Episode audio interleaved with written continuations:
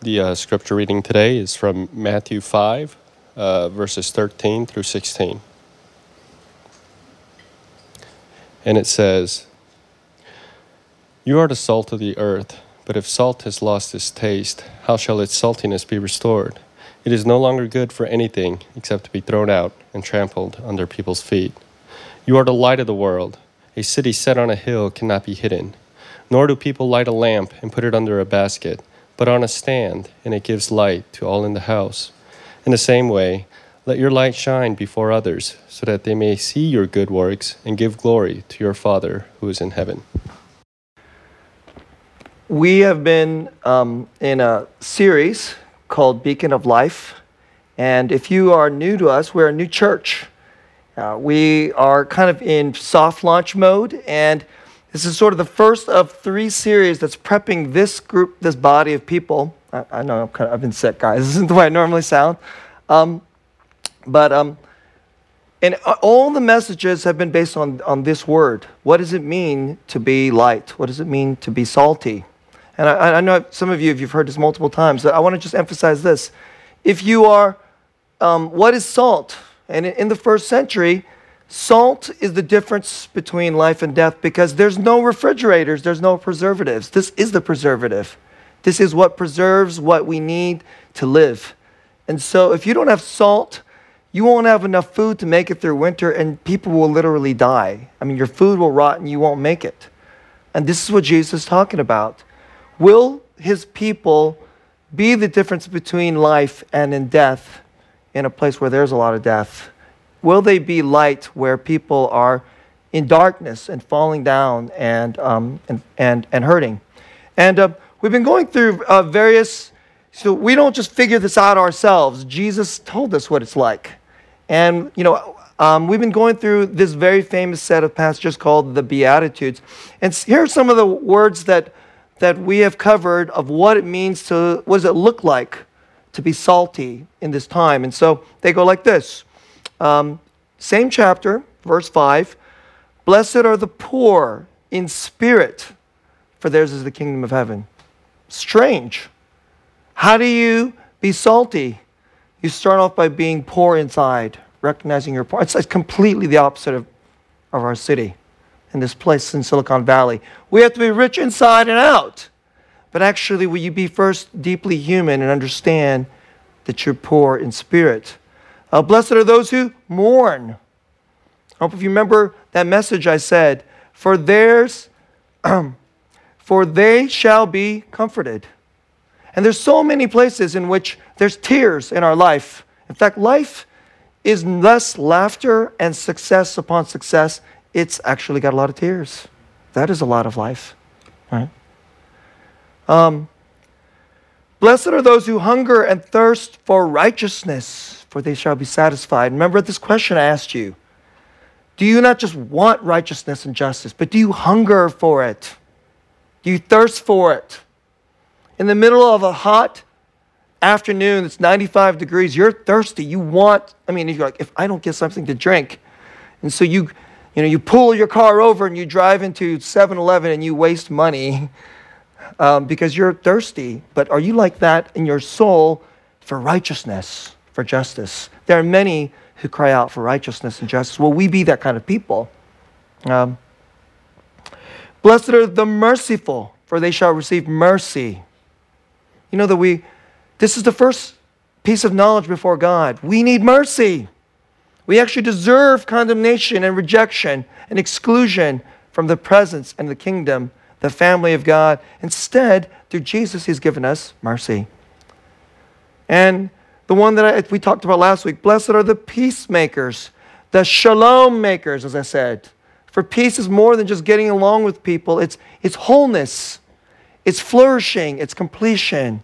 It's, it's, uh, it's when we don't have half a cup, but it's overflowing, as, uh, as Psalm chapter 23 says. Um, these are some of the ways that we long um, to be the kind of church that we think this place really needs. Um, now, with all that said, so that's actually the end of the sermon, guys. All right? Can you believe it? Because today we're not going to have your, our typical sermon. What we're going to do is we're going to do something a little different. Um, you see these two chairs up here. We're going to have, we have a special guest. And what we want to do is in each of these uh, sermon series, what we want to have is something special um, as a preparation to become a revived church here in you know in the Sunnyvale, Santa Clara, Silicon Valley. You know, it's right here in the we're right in the middle of Silicon Valley here, and um, so I want to introduce a special guest. And really, what we're going to do is we're going to have I'm going to interview him. I'll introduce him to you, and then I'm going to interview him. And hopefully, on this interview, you're going to learn something, and, and God will open up ways that you could be a shalom maker, that you could be a person that brings poor in spirit and bring and pours forth mercy into our community. And so um, we, we want to invite you into like open your mind and, and, and a possibility. And so this guest, we, I just, uh, well, the Lord kind of handed them to us. Like the Lord, when I met him and he, well, he actually asked to meet, he asked me to meet him. And then when we discussed, well, he, we discussed for coffee, I was like, this is it. Okay? And so um, I didn't have to be that smart. And so, um, so let me introduce our guest. And so today really is, it isn't like a sermon, but it's kind of like an application or, or, or, or possible applications or uh, invitations to live out all the things that we've been hearing in God's Word over the last few weeks. Okay? And so let me introduce our guest. Our guest today is um, Jim Aslan. And um, Jim is an elder right here at Trinity Church of Sunnyvale, and he, he's a long time, um, you know, a native of this place. Um, but Jim, I mean, I can't, well, can't tell you everything. He's actually a really extraordinary person, and he's, he's, he, was an, he was an overseas missionary. He's got two like grown children. He's got two adopted sons. Um, but uh, especially why have we invited him into this space and to in, in this particular important time at Revive is that he also has a very, very extraordinarily special role in our city. He is the chaplain for the first responders in the city of Sunnyvale. So, so we're talking about he's the chaplain for the police department and the, um, and the fire department in the city of Sunnyvale. So essentially, you know, I'll let him share with you more about what that means. But what that means is he basically gets to be the pastor to our fire department and, and, the, and the firemen in, in our city. And it's an extraordinary opportunity of living out salt and light. And through this, he thinks there are really important ways that we as a church um, can make a difference in our community. And that's why we've invited him um, to be interviewed. And so we hope that you will um, enjoy this. So please, please just put on your listening ears and listen, not just in your own wisdom, but ask the Holy Spirit to help you listen. And um, maybe the Lord will open up something in your heart that will lead you to some piece of obedience um, that'll be, that will do extraordinary things in the upcoming, um, in the upcoming uh, weeks and years, okay? So, uh, Jim, would you please come on up? Let me pull this up. Let's-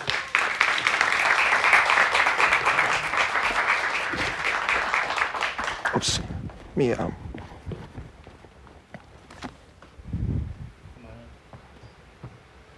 There we go. Yeah, why don't we go a little, pull this up a little further here. Oh, yes. Oh, sorry. Okay, so you see, I'm so good at all these things. Um, we're going to have, um, you see this, you see this email address up here? So, um, we're going to go, I don't know, 20 to 25 minutes or so in this interview, and then we'll stop.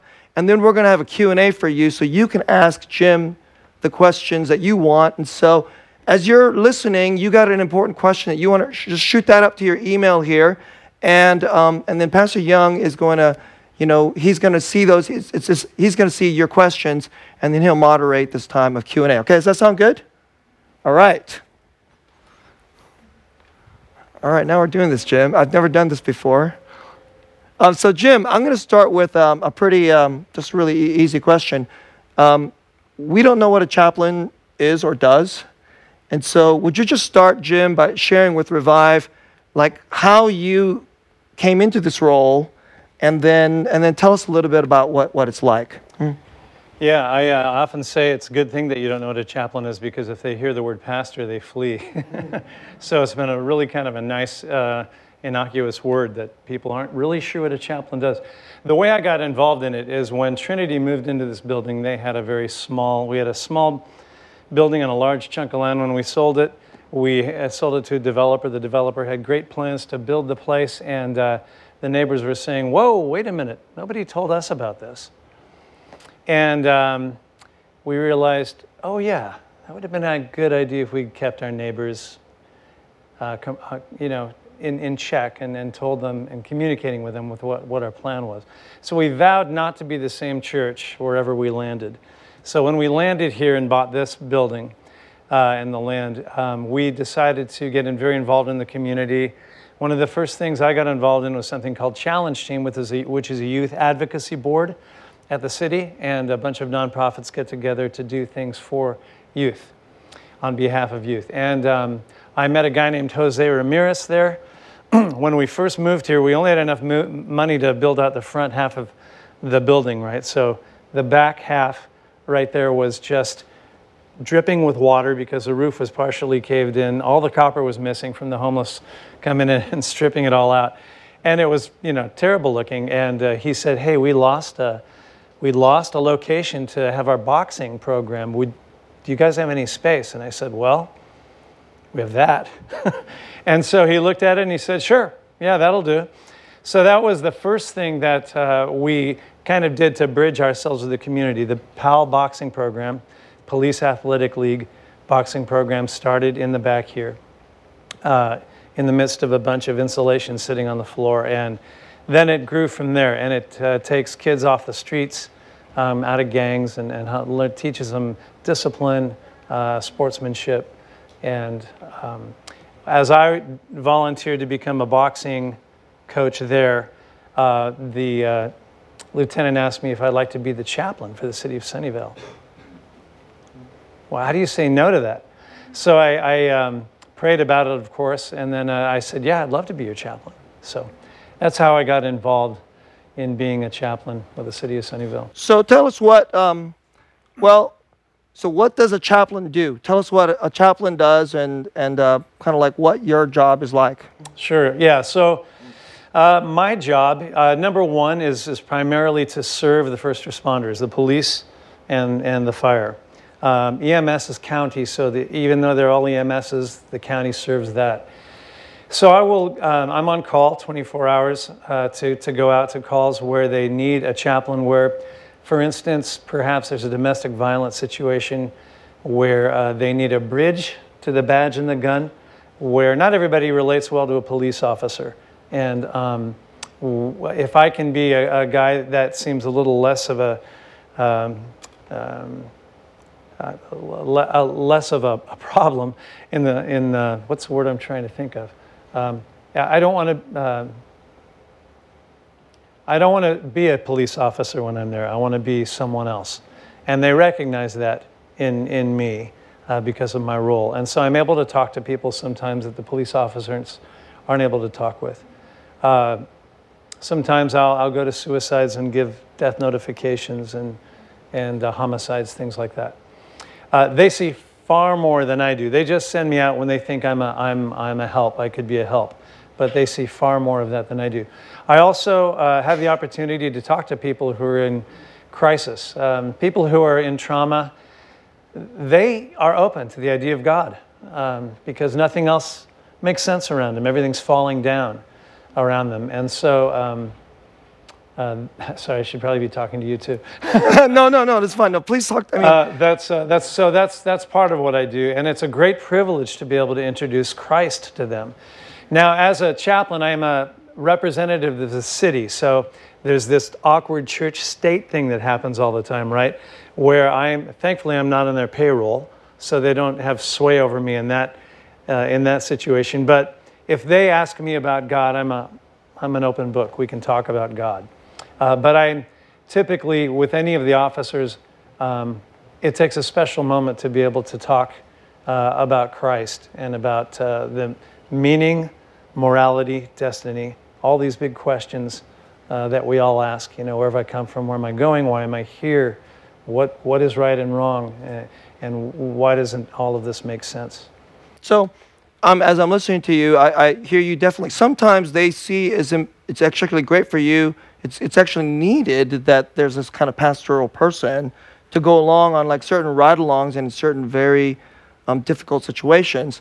Um, but tell us a little bit about maybe like how do you how, how do you do care for, for the police officers or, or the fire? So like, tell us a little bit about your reception and like, um, you know, how do, how do they perceive you and how, how, how, how do you interact with them?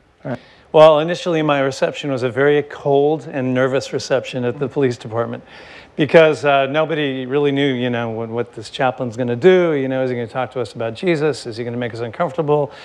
And so my, my job going in there was to listen and to just serve. I, I had no greater, no better agenda than that, but, but to go in there and do that. Um, I was, I, as I told you and, and Young, to saying, um, I was pretty much nothing more than a figurehead when I first came into the city because they would dress me up nice in this uniform and they have me do a, a, a benediction uh, and a prayer, an invocation for either a graduation or a, um, a funeral or a marriage ceremony, something like that. Uh, I was safe there, right? Um, but then uh, one day, uh, after doing that for two and a half years, an officer came up to me and he said, Chaplain, I really need to talk to you. My marriage has just fallen apart. And I said, Okay, Lord, there's something more here. And uh, that's when I really decided to go all in. And, um, and I, I really wanted to be able to ask God to use me to speak into these guys' lives. And a lot of the problems are marital. There's a 70% divorce rate among uh, police officers um, because of the, they, they're in this thing called hypervigilance. When you go to a job and you come up to a car or you're called, um, it's never, people are never happy to see a police officer uh, because it's in a situation where they have had, you know, a crisis that they didn't, you know, plan on. And so um, here the police officer shows up. So you're getting negativity all day. Plus, you're not sure if you can trust the person. With all of the, uh, there's a lot of violence that's advocated against police officers. Um, so imagine 20 years of that. Uh, you go home and you, tr- you, you tried to communicate this to your wife early in your career, but you found out that this, you know, you had to turn off a switch when you went home, so you had to shut down. And in the midst of all of your warrior friends, you, you kind of shut down too because you're supposed to be tough. You're supposed to be hyper vigilant. You're supposed to be, uh, you're supposed to be a police officer. And so um, it gave me great opportunities on, on ride-alongs, which I do uh, in, the, in the squad car. I'll go along with some guys after I, I sit in on briefings, and we're able to discuss these things, marriage and the difficult, the difficult things of life. Um, and it's a great privilege. Did I answer your question? Yeah, I think so. So, like, part one is like you get to be um, a resource for them when they, because I mean, their life is just so filled with stress and difficulty, Yeah, and then yeah. of course spills into their, into their into their marriage life. But like, I have a question for you. How about, do you get to decide who uh, who you get to ride along? I mean, like, how much? Tell us a little bit about like, you know, it's unclear to me and probably to most of us. Like, um, how does that work out? Like, does a lieutenant tell you where to go on a Yeah, given day, or like what? Tell us a little bit about what your days are like. Good right? question. Yeah. So if I sit on an briefing, which is kind of the day's download of what happened last night and what you guys are going into, is what he will tell the, the, the team. Uh, if I sit in on that, if the lieutenant is discerning, then he'll know of an officer who's been through some stuff. And then I, he, he'll usually assign me with that officer to go along on a ride along. Um, I don't know if they've picked it up or not, if they've picked up on it, but um, the, the guys who, um, who I, I sit in their squad car, it takes a little while to warm up, but once we get a good conversation going, it, it's usually, a, that's their office, you know, and I'm invited into their office. So I try to be uh, gracious and uh, empathize with their situation and, and their office space. Um, debriefs are another time we get together after a, a crime has occurred or a, some, some scene has happened where uh, PTSD is very common among first responders because they see a lot of violence, they see a lot of blood, they see a lot of uh, trauma. And so if they don't download somehow, this stuff just piles up inside and, um, and it can negatively affect their, their personal life as well as their, as their, uh, their professional life. So I'm able to um, sit in with these guys and, and have a debrief after, after big calls or um, intense, intense, intense calls. I see. Yeah. Um, let, let me, let- you, you, you you mentioned this in passing a little while ago about like how you're not on the payroll of the city. And Right. so um, that's, I'm sure, going to be one of the questions. And so let's, let's hit on that. Can you tell us a little bit about, um, well, how do you get paid? And then who do you answer to since, you know, we have this, you know, separation of church and state issues? So can you just, just share with us a little bit about that? Yeah, yeah. So um, uh, they, uh, so the, the chaplain is a volunteer position, as many positions at the, the department are. And um, I, so not being on payroll has its advantages because you are uh, not under the scrutiny that some uh, employer, employees are, other police officers. So I kind of am the, kind of the wild uh, card. You know, I get to move around through offices and stuff like that that other people don't go into. Um, I, I am paid because I'm, uh, I raise my own support as a chaplain. I'm a local missionary, and I belong to a, um, a missionary organization called InFaith. And so they're a 200 year old mission, mission organization that does uh, domestic missions here in the United States. In fact, they're the first organization that coined the term Sunday school, believe it or not. They were taking kids out of the labor movement and putting them, taking them into programs on Sundays to be able to get them out of work. And that's where the term, they coined the phrase uh, Sunday school. So uh, I raise support for that. And um, there, there's a lot of scrutiny from the department, from upstream, from downstream, from the public, from the media. And I can kind of circumvent all that as a chaplain. They don't really, they're not that interested in me. So it's kind of a, a benefit to not being on payroll. Okay, I see. Yeah. Um, you said that you were talking that you you go on these ride-alongs, and then sometimes, so it makes sense to me that you get get a chance to do essentially do care. I mean, like I don't imagine you know cops are the you know the first guys to want to go to therapy or something like that. So you get to be they're like they maybe in the old days they would have gone to their, pastor or priest, but so it's good that you know they have somebody they like they can turn to, but um, what, how does this role say? Can you give us an example when you're on a ride along um, where you get to interface, where they think it's important of your role as a chaplain, and you get to interface with the public in some sense? You know, somebody, you know, like you said, that sometimes they're not happy to see the policeman or something like that, and you, you get, they, it's important that you're there. Can you give us an example or two of like something that you've seen and gone through where it's something more like that? Yeah, so um, so I was uh, my probably my my first big dive into that is I was called to a suicide one time. There was a young boy, 19 years old, who had taken his life, and the parents were obviously devastated. And um, in a situation like that, it's still considered a crime scene, and you have to keep the parents separate from their child's body until the coroner is done with their investigation. Very awkward, especially since the coroner took three hours to get there. So, what do you do with parents who are just beside themselves? They want to see their son. Uh, the police officers aren't letting them see their son. They're both in the same house. They can't go outside. You know what? What do you do? And and that was crazy. Um, but there were there were times where they- said, "Go ahead, chaplain. You know, do your thing." And I'm going, "Uh, what do I do?" And just after praying quickly, you know, I sat down and I started asking them. We I started talking about the elephant in the room, their son, and uh, I talked to, talked to, talked about him in the past tense to start getting the sense of yeah, we've lost him. Uh, and so, uh, talking about their faith and, and how their faith interacts with, um, with the loss of their son, being able to talk to them about God uh, at that point, and kind of setting, help, help setting the stage for this great loss that they've just experienced, that they're experiencing uh, in the process. And that was very helpful from the, the officers told me, uh, having, having me at that scene. Another time there was a, um, a Vietnam vet uh, who was obviously uh, very distraught uh, and on drugs, and they couldn't talk to him. And, uh, and I, I talked to him. I said, do you, have, what, do you have any faith? And of course, the police officers don't go there. And he said, Yeah, I believe in Jesus. I said, Well, let's talk about that. And so I was able to uh, bridge uh, a gap that, that the police couldn't in that instance. And it, so I was a blessing.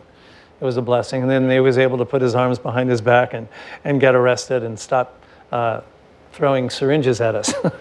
so, Um, yeah, yeah. So those are a couple of examples where Um, it comes in handy. your life seems uh, very complicated and uh, even even kind of dangerous, um, but also super amazing and exciting. Um, you, Jim, you and I, when we've talked, uh, you shared some um, you know some ways that you think that. Uh, so just to maybe just share with you a little bit. Revive when we came into the into into Trinity's you know into their building. Jim shot me an email and said, "Hey, can we get together for some coffee?" And um, so we've already kind of he had kind of like some, some he has some dreams and some visions about like maybe how we as a church could make a difference. So Jim, could you like maybe share with us a little bit about ways you see so many different things, and you're in this such this incredible um, place where you know like there's a lot of pain and suffering and problems, and from like on the public side, but you know on the on the public sector side, but you're not really part of the government. Um, could you just share with us like maybe some of the, your thoughts about um, where you'd like to see how the church could make a difference For sure, yeah. you see? Yeah. Um, so typically, when people uh, run into problems uh, or incidences, um, let's say they have uh, a kid who's just had an epileptic seizure on the floor, and you know, well, he's okay. They've stabilized him. Before they walk away, they hand him a resource list from the county, and uh, hey, you might want to check uh, check this resource out to to see if you you know want to engage with other parents or something like that. There's a, there's a limit to those because most of those county agencies uh, don't have an eternal perspective. They don't give the person any hope beyond the incident, beyond our you know, carnal lives, right? The church, the church, friends, has the answer to that. We have the answer of Jesus Christ.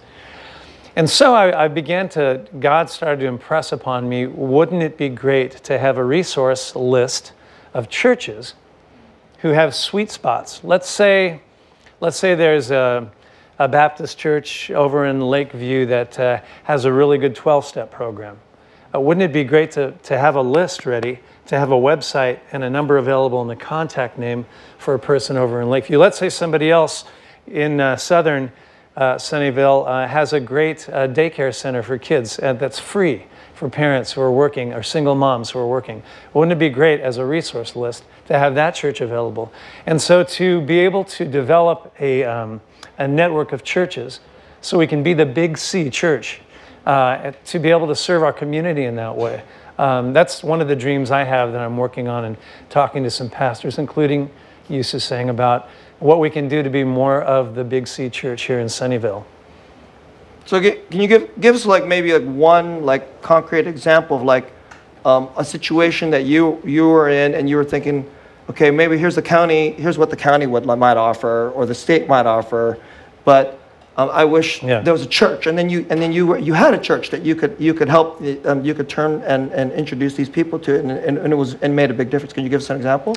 Yeah, so there was a um, there was a, a couple that was involved in a domestic violence uh, case with their kids, and so the father was arrested. Um, the, the the parents, you know, the, the the family had an interview and they were separated, and so he was let out a couple days later. They were given a resource, which was um, a county resource for you know marriage enrichment, um, but um, and so they took it, and um, they went to the class. Um, but uh, it was for three, uh, three weeks. It was three weeks long. They had to go two nights a week, I think. And then after that, there wasn't any follow up. There was nothing, you know, to help them or encourage them keep going. And so um, the Parent Project, by comparison, is something that we've done here at Trinity that uh, churches do in the Silicon Valley that takes parents who are involved in those kind of situations and walks them through at a church. Uh, not only um, what being a good parent is like, but how to restore your marriage, the biblical view of restoring your marriage, and what reconciliation really is like, the whole idea of forgiveness, and um, walking alongside some people who have been there, who have mentored them through it uh, in a church. And so uh, to be able to see a couple do that uh, and be restored uh, as a couple, rather, and the other couple, as far as I know, never they ended up getting a divorce. Not saying that it will always work that way, because if we're really honest, we see a lot of divorce in the church too. But it was a great example of how the church can be the church. Sounds great.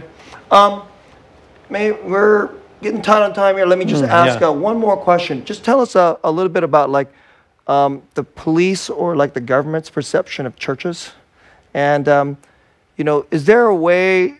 I don't imagine it's they have the, the, the highest perception of us, right? And um, I don't know. Maybe that's a wrong. Maybe you could you could disagree there, but tell us a way that um, you know, like, because that we can maybe just have a um, work better along with the government or gain trust with the government. Tell, tell us what you what you see there, right? Well, when I first walked in as a chaplain, they were terrified of me. Me, imagine that. Um, they, they were, you know, they, they thought I'd be a loose cannon talking about Jesus, and I do love to talk about Jesus, but I only do it under the right, the circumstances of the Holy Spirit moves me, right? Otherwise, I'm here to represent the city, and I'm a city representative, okay? So um, it took about three years for that wall to come down, the wall of trust. And then once that was breached, um, God really opened up some great opportunities. Um, the, ch- the, the church, I think, has just been instilled in people in the city that there's, you never, you never do church state things, right? They've always got to be separate. There's no fellowship the two can have together, but that's absolutely wrong. I mean, some of the best things ever started, like the prison fellowship ministry, the YMCA. I mean, you name it. You know, most of our major universities in our history were started by Christians for the good of the public. And it always benefited the uh, government at that point because it helped. Um, what did it do? It helped, I think, God's Spirit move through people not only to love Him, but to love one another and be good citizens. And that's one thing I believe the church is in the prime position to do, is to model that well.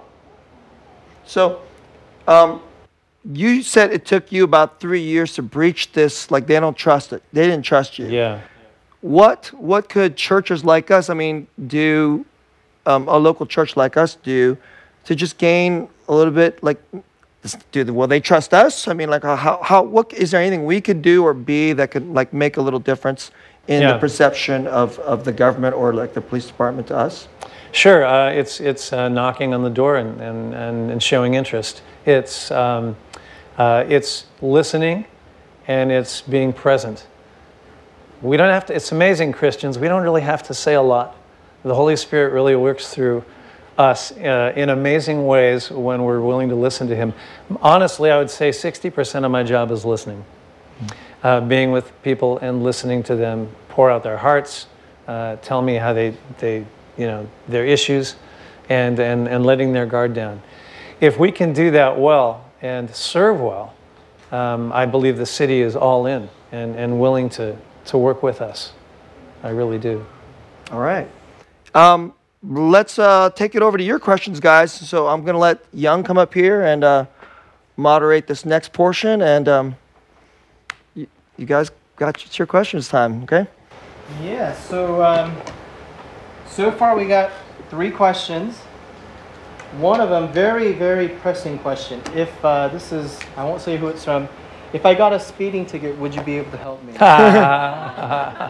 uh, I'll let you take that off the air. Okay, I'll Um, here was another question. You are a chaplain in a city where many of the residents um, come from Hindu, Muslim, Buddhist Right. backgrounds.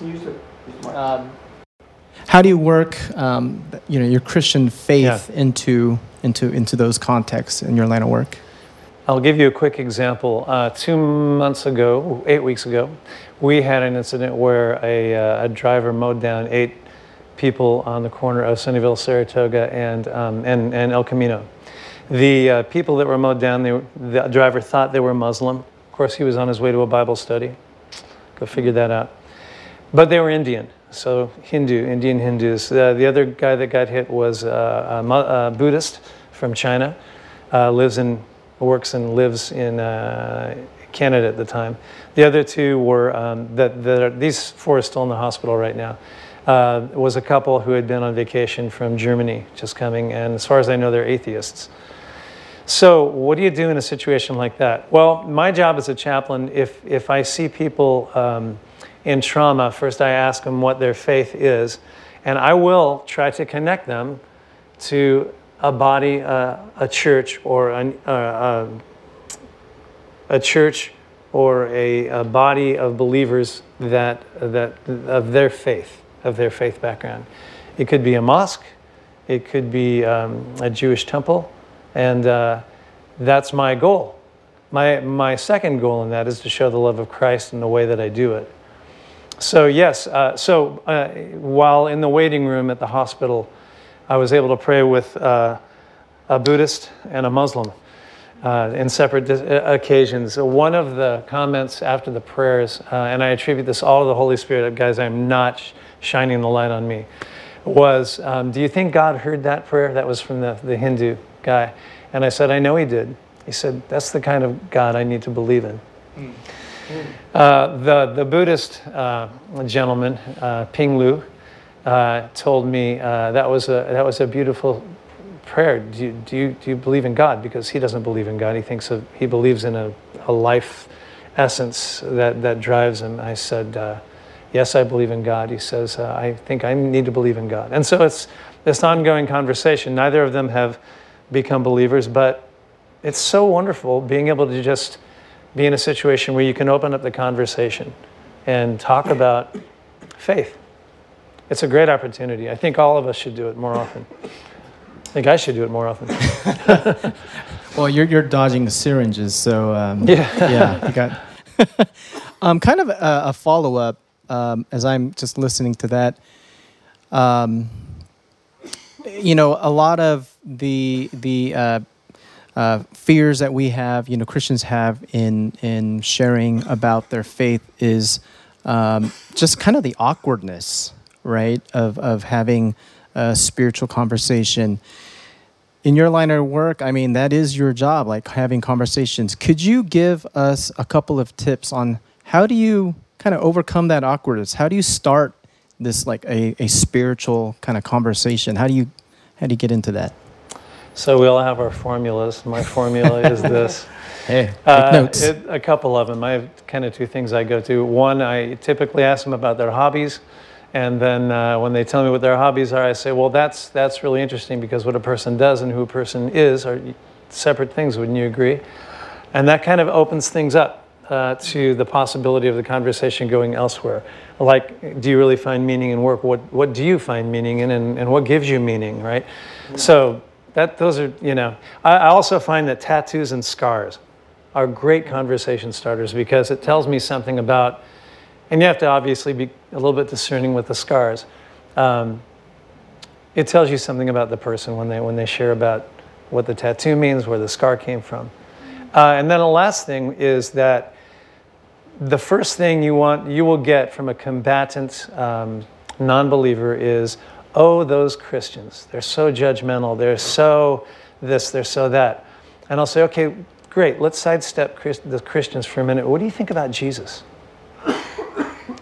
and that is the bottom line, right? That's what we're really supposed to be talking about. Because you and I, we can't, we can't be responsible for all the negative impact Christianity has had on the world, but what we can do is we can share who Jesus was. Well, yeah, you may think Christians are like that, but I see a different, I see a different Jesus in the scriptures. So it's a, it's a great way to kind of go around and get to the heart of the matter instead of being argumentative. Those are really great questions that you have, and um, very, very helpful. Um, let's see.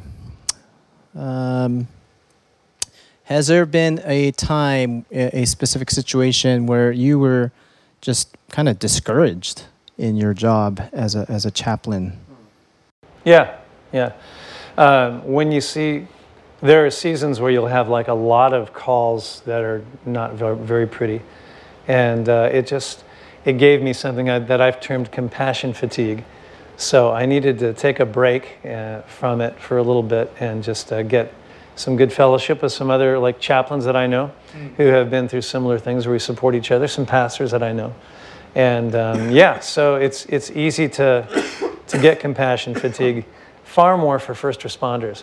It's easy for them to say very sterile and do their job uh, in what they do and, and, and kind of lose their heart mm. a little bit.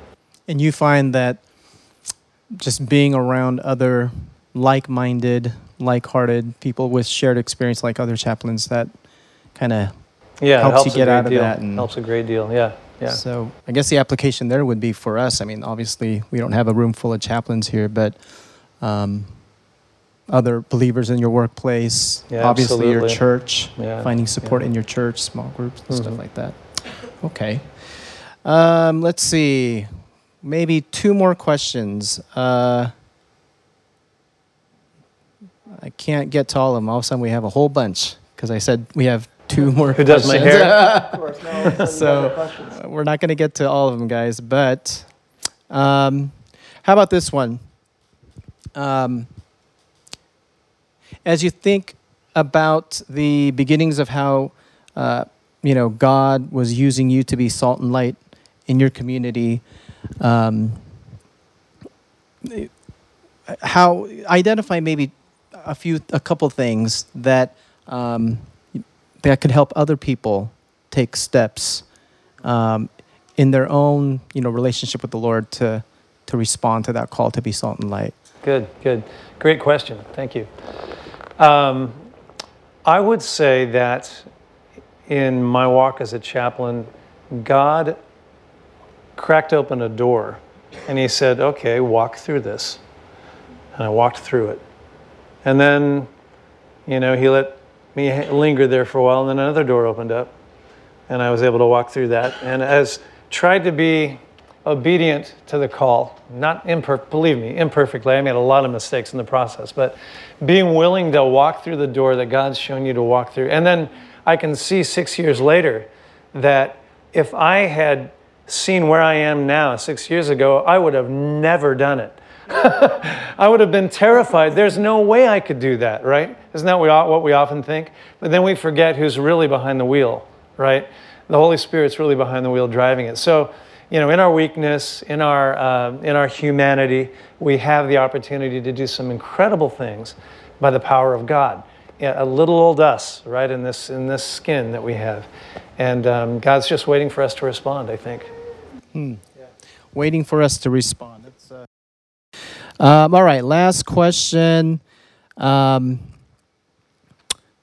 you you shared about the the case with the the, the parents and the suicide. Um, can you share maybe another intense case where you know that you encountered, and how did you just how did you rely on God in that situation? Because I think a lot of um, you know a lot of our people probably will not face something like that, but something similar where they have a friend or you know a loved one who goes through a very difficult loss or something like that, and maybe they can learn something from how you depend on God in those crisis situations. Yeah.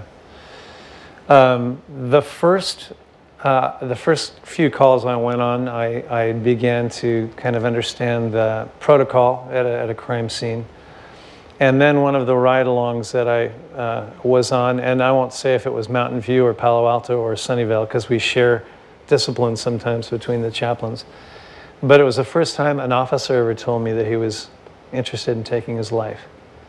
And that was kind of a, a different, that was a different mindset, right? Um, and so that really challenged me, and I, I responded uh, the way you're supposed to, you know, means, method, things like asking him very specific questions about uh, what his plans were, how, how he was going to do it, and um, of course, it, it's a, it was a violent end. Um, and, and thankfully, uh, he never did it. But I, that was, I was scared. Uh, that's, I, I became very scared because I felt as though this guy was under my care, right? As a chaplain, boy, this is one of my guys, right? I'm supposed to be, I'm supposed to be engaging with, and I've never heard him say this before, and it really blindsided me. What a burden, yeah. Yeah, so it was a burden, and uh, now I can say he's never taken his life. He's happily married, and Wow. um, because he made some really good choices that we encouraged him to make. Okay. Yeah. Amen. Praise the Lord. Well, uh, that wraps up, I think, our Q and A time. Let's um, I want to well, only if you, I want to give you one more word, Jim. Is there something like you know this? This is uh, your time to speak to revive. Is there something that you would like? Any kind of word? I know that I'm just kind of putting you on a word that you'd like to share to either our church, maybe it's something a word that you wish you could say to, like numerous churches, like how we can make make a difference. I'm, I'm well, I, I just want to just give you freedom to say what you want to say to us that you think would help us to follow Jesus and make a difference in the community. Isaiah 61. The Spirit of the Lord is upon me, and you, incidentally, for the Lord God has anointed me to bring good news to the afflicted, to bind up the brokenhearted, to bring freedom to the prisoners and liberty to the captives, to proclaim the joyful day, uh, year of our Lord, and the day of vengeance of our God. There's truth and grace there. Comforting those who mourn, giving them a garland instead of ashes, the oil of joy instead of mourning, a mantle of praise instead of a spirit of faint heartedness. Then listen to what happens. They will be called oaks of righteousness, a planting of the Lord that he might be glorified. Then they, we, will rebuild the ancient ruins. We will lift up the former devastations. We will rebuild the ancient cities, the desolation of many generations. That's the power we have with Jesus Christ at the helm as a church for the people around us. Intergenerational sin eliminated, erased because of the power of God. All right. Um, let's give Jim a hand. You stand. I'm going to um, let me lead us in a, in a little time of prayer, and then um, and then we'll we'll we'll have a time of response. I mean, I'm sure there's a lot that you guys have learned, and um, and uh, during the time of response, I want to encourage you. Just let everything that's that the Lord is maybe seated in your heart. Maybe it's going to just I don't know. Just maybe just open your eyes. I don't know what it, the Lord did, but let's take a chance right now. Gonna, I want us to lead us in a time to pray for Jim. Let's pray for Jim. Lord, I thank you for this dear and incredible brother, Jim Aslan. Um, in many ways, he looks like an ordinary guy, but there's nothing ordinary about him. He is an extraordinary man. Uh, when I think of someone like Jim, I actually think about holiness. That's, that's what I think about. I think Christ likeness. Um, Lord, I pray that um, the Christ in him would shine very, very brightly. And many, many people, I know so many people, they run run away from you. But when they, I think if they would actually meet the real you, Jesus, they would run towards you. Because they would say, He's very strange. He repels the religious hmm. and the hypocritical, but the hurting and the need for people who are longing for joy and hope and forgiveness, they run to Him. And I thank Jesus, Lord, that you made Jim like you. And in a time and in so many special places where people need someone like you, you have put Jim into this very important space. Would you bless this dear brother? Would you empower this brother? Would you, would you always have his back in the city? Powerful people would say, No, no, no, no, get off Jim's back. That guy is really, really needed. Would you, um, his bosses in the police department, they would say, Are you kidding? If uh, anybody were to ever push Jim out, you know, we'd have a lot more police officers who would break down and who would quit, and our city would be a more dangerous place. I pray, Lord, that um, many would pray for Jim, that revived people would pray for Jim, that our, we would pray for him. I pray that um, many would support Jim. They would say, I want to give money to a missionary like that because, man, we need missionaries like that. And I want to pray, Lord, that we would, in our own ways, maybe we won't be chaplains, but we would be partners for chaplains. Hmm.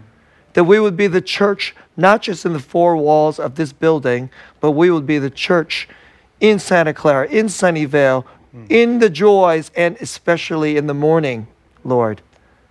And so Jim would say, Our city is filled with the church, hmm. and revive is among them.